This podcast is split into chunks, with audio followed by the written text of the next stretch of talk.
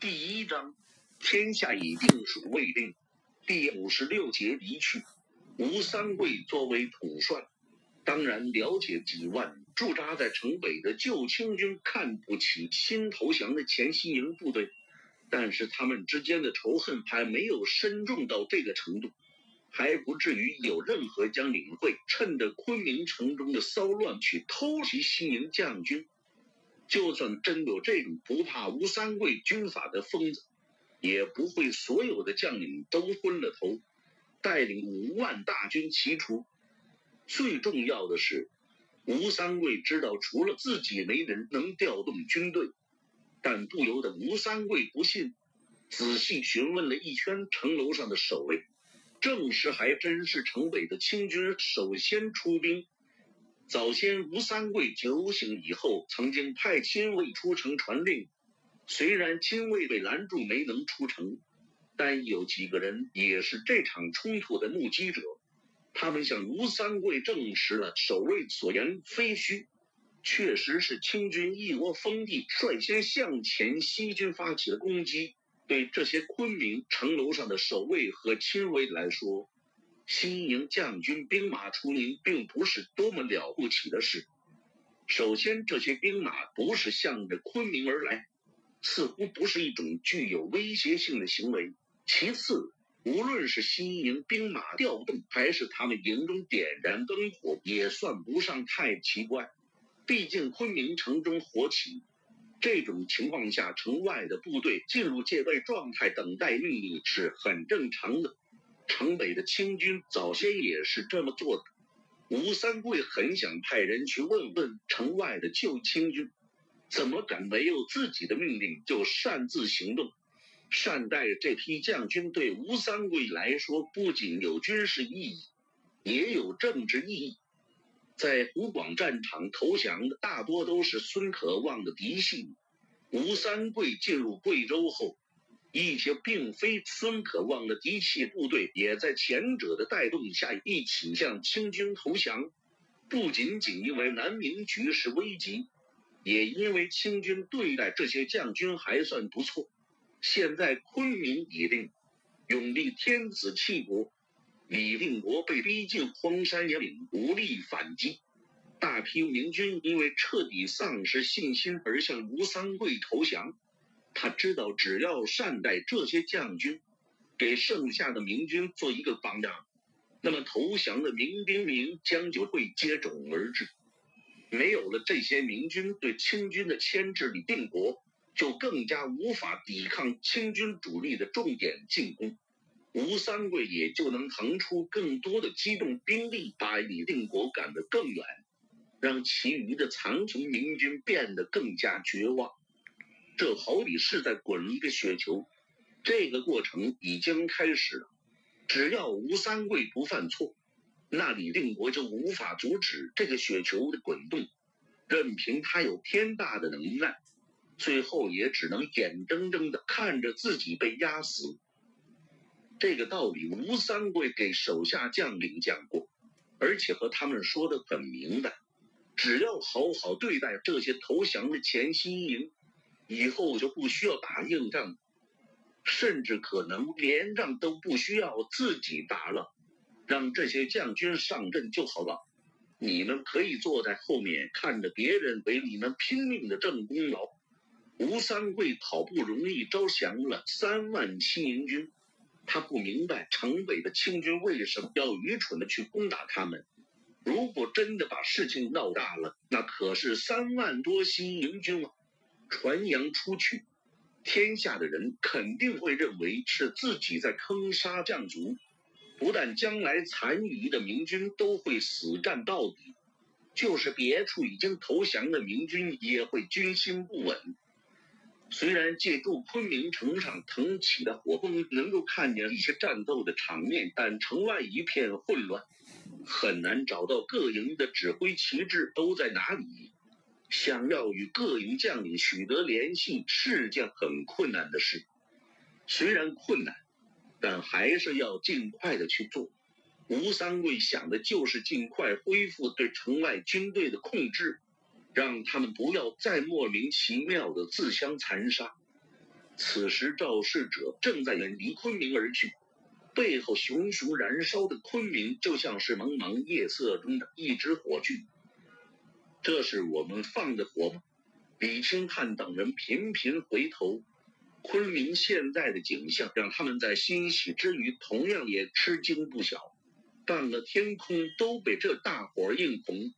李清汉还有些不解：我们直接出城来的，没去城区四处放火的，比我们去城区放火还好啊！没有几百个人，怕是点不起这样的火头吧？邓明说道：“他一开始也没有想到火势会这么大，不过火势再大，终究也会被扑灭。毕竟昆明城内外有近十万清军。”他催促同伴加快速度离开。远远的还传来阵阵的那喊厮杀声。邓明估计自己的授权行动取得了成效，眼下大概西营将军正在和清军交战。洪承畴和吴三桂都久经战阵，对于这种夜间乱战的局面，其他人或许会束手无策，但他们两个经验丰富，很快就能收拢乱兵，镇压西营。顶多就是手忙脚乱一会儿。西营将军没有统一指挥，若是不投降，也许很快就会被消灭，而且还有赵良栋的部队。刚才去过几处清军营地，邓明对赵良栋营地的印象最为深刻。仅仅从外面匆匆观察，就能看出与众不同，秩序井然。从卫兵口中得知是赵良栋的军营后，邓明找个借口就转身离开，因为他知道以这样的军纪风貌，主将不在的情况下假传命令也是白费口舌。不管怎么样，现在两军交火，吴三桂、赵良栋等人肯定会支持老清军。赵良栋的兵马将会是攻击西宁将军的生力军。周开荒听见邓明叹了口气，有些奇怪的问道：“先生怎么还同情那些叛贼？待在入关已经十几年了，西宁将士能够坚持到今天，实在是不容易的。”这些留在云南的西营将士比建昌军还要困境。如果天子不弃国，他们还有统帅指挥的话，我想其中的大部分都不会投降。不过，尽管邓明同情他们，但无论如何，就是让他们被清军消灭在昆明城下，也比眼睁睁地看着他们去攻打李定国强。西宁或者很快就会投降，或者被吴三桂消灭。投降的西宁兵将少一点，将来被吴贼派去攻打晋王的前锋就会少一些人。邓明硬起心肠，不再过多考虑西宁将军的下场。有吴三桂、洪承畴主持，他们的结局已经注定。这次行动倒是给李定国稍微帮了一点忙。然后清军就会全力救火。如果西营能多拖一会儿，那清军的损失就会大一些，靖王的压力也就轻一些。吴三桂最快也要到天明才能结束昆明内外的的混乱。等到他查明邓明的身份，发出紧急军情命令，沿途拦截，怎么也要到下午了。抓紧时间。我们要尽快赶回东川府。吴三桂的亲兵身份，今天或许还能用一天，明天恐怕就得用保宁千总的牌子。不知道明天保宁千总的腰牌会不会被一并拦截？如果可能的话，也许能找机会伏击一个信差，看看吴三桂究竟如何向各个地方通报。而且出云南之前，还要给吴三桂留下一封信。都是红经月，吴三桂一边吩咐城门守卫打开城门，一边轻声抱怨了一句：“他觉得都怪洪承畴下达那个封锁城门的命令，否则的话，他的亲卫或许就能及时赶到。”城外众将的营地中了，其实还是来不及。但吴三桂觉得有机会，至少也能拦住几个，不至于闹成现在这个样子。洪金月三个字一出口，好像突然有一道闪电从吴三桂眼前划过，撕开了他面前的重重迷雾，自己感觉抓到了点什么线索。今天的事情似乎和洪承畴有很大的关系。没错，吴三桂觉得城外的将领不可能集体发疯，他们这么行事肯定是受到了某人的指示。而谁能指挥得动这五万清军呢？除了自己，只有一个人可以调动军队，那就是洪承畴。吴三桂扪心自问。就是他自己要命令城北的清军突袭城南的将军，也需要花费功夫与他们解释，说明原因，让他们看到功劳好处，不然谁肯打仗卖力气？除了洪承畴和吴三桂自己，没有第三个人能指挥这么多将领出兵。是谁给这些将领撑腰，让他们敢于违抗自己的军令？吴三桂感到自己的心脏一下子收缩，他那声抱怨的话戛然而止，手悬在半空，紧张的思索着。越是顺着这个思路往下想，吴三桂越是觉得可怕，因为城外有一些将领是他的心腹亲信，难道洪承畴把他们都控制？吴三桂不认为洪承畴有能力让所有的部将都背叛自己，也许这就是洪承畴为什么要封锁城门的原因，还特别交代不许吴三桂的亲兵出城，必须要验明正身。他这是要隔绝城内外的交通联系吗？吴三桂顿时发现所有的疑惑都迎刃而解，为什么能在五户放火？很显然是洪承畴安排的，既然有他统筹，那当然容易得捆。这场火多半是为了牵制住吴三桂的注意力。至于自己的亲兵和那个倒霉的保宁千总，很可能是凑巧撞破了洪承畴的布置，已经被灭口，所以一直没有回来。吴三桂从来没相信过李明纵火一事。那个保宁千总只不过凑巧进入昆明城里，他能有什么预谋？而攻打城外的西营将军，吴三桂觉得这可能有两方面的原因：第一，这些西军是他吴三桂主持招降的，而且也受到他的控制，将来若是取得战功，更会记在吴三桂的名下。消灭了这些西军，并给他们扣上一个趁夜叛乱的帽子，就可以从根本上否定吴三桂的功绩。第二，这些军队中应该还有一些倾向吴三桂的将领，洪承畴只能先利用一场战争控制住他们，然后再设法完全予以掌握。为什么洪承畴要对付我？虽然无法回答这个问题。但吴三桂并不多耽误，之后他马上开始猜测对方的底牌。他这么干就不怕朝廷问罪吗？还是他此举得到了朝廷的授意？吴三桂很快否定了后一个疑问。如果有清廷的授意，那洪承畴就不必搞得这么麻烦。不过既然幕后黑手是洪承畴，而目标就是自己。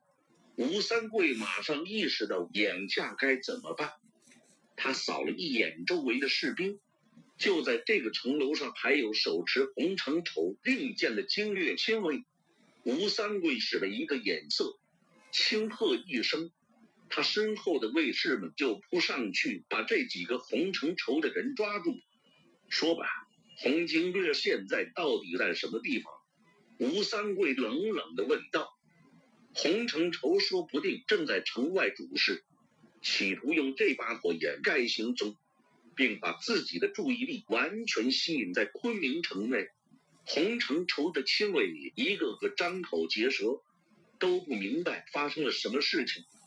吴三桂凌厉的目光从他们身上移开，又在那些目瞪口呆的城楼守卫身上扫过。突然，他看到了躲在墙边的赵良栋。吴三桂和赵良栋合作的时间不太长。以前赵良栋一直在洪承畴的手下做事，因为吴三桂感觉和洪承畴志向相投，在剿灭明军的大事上需要两人携手合作，加上对赵良栋军事才能的欣赏，一直把赵良栋当成自己人看待。他今夜接到的会是什么命令？是不是洪承畴放在我身边绊住我的？酒醒后，赵良栋也感到今夜的事情前所未有的乱七八糟。刚才吴三桂吐出“洪经略”三个字后，突然愣神不动了。赵良栋被提醒了一下，生出和吴三桂差不多的怀疑。但是当吴三桂突然发难，把洪承畴的亲卫都拿住后，赵良栋哪里还会不明白发生了什么事情？这肯定是洪承畴发动的内讧。赵良栋敢发誓自己绝没有参与到这桩阴谋中。对于城外的战事，也同样深感痛心。为了拉拢这些投降的新营将领，他这些日子没少花功夫。赵良栋同样确定，整个昆明城除了吴三桂和洪承畴，没有第三个人能发动这场兵变。虽然赵良栋被委任为城外远征军的统帅，即将率大军出发，但他自问也无法说服众将违抗吴三桂的军令，去攻打刚招降的西营部队。发现自己正处在一个凶险的漩涡中后。赵良栋就静静的、慢慢的往墙边挪着脚步，想神不知鬼不觉的挪到台阶旁，溜下城楼，设法逃回自己城外的军营，然后把大门一关，死也不出来，直到昆明城里决出胜负，再向胜利者书城。每退开一小步，赵良栋都感到自己距离这个可怕的漩涡远了一些。但不幸的是。明明一只脚已经碰到了台阶边了，却被吴三桂发现。和吴三桂那凶狠的目光一接触，赵良栋就知道自己没机会置身度外了。这个时候必须要做出选择。大帅明鉴，末将对此一无所知，如有半句虚言，天打五雷轰。赵良栋的反应奇快。扑通一声就跪倒在地，赌咒发誓起来。赵良栋也不解洪承畴这是要干什么？难道他想谋害吴三桂，独占平定西南的功劳吗？立下这样的大功，就是被朝廷封为割据一方的藩镇，也不是不可能的事。真没看出来，洪经略还真是人老心不老啊。赵良栋在心里嘀咕着，吴三桂盯着赵良栋再三思量，这个人不太可能参与了洪承畴对付自己的阴谋。晚宴上，赵良栋喝的酒也不少，而且吴三桂这些日子为了拉拢赵良栋，确实下了一番功夫。他觉得洪承畴也拿不出更多的功劳来收买此人。最后，吴三桂又想到李明一事。这件事很可能会被洪承畴做成一口黑锅，对朝廷说是自己的亲兵和赵良栋的部下在昆明纵火。这样看来，赵良栋也在洪承畴的算计当中。我对皇上、朝廷忠心耿耿，这是陷害忠良吗？吴三桂换上了一副悲戚的表情，说给赵良栋听。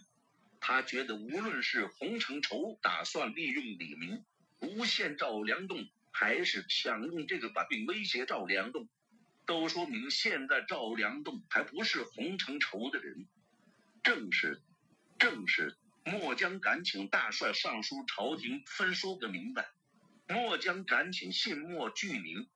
赵良栋觉得洪承畴此举实在太过冒险，固然可以说是吴三桂叛变。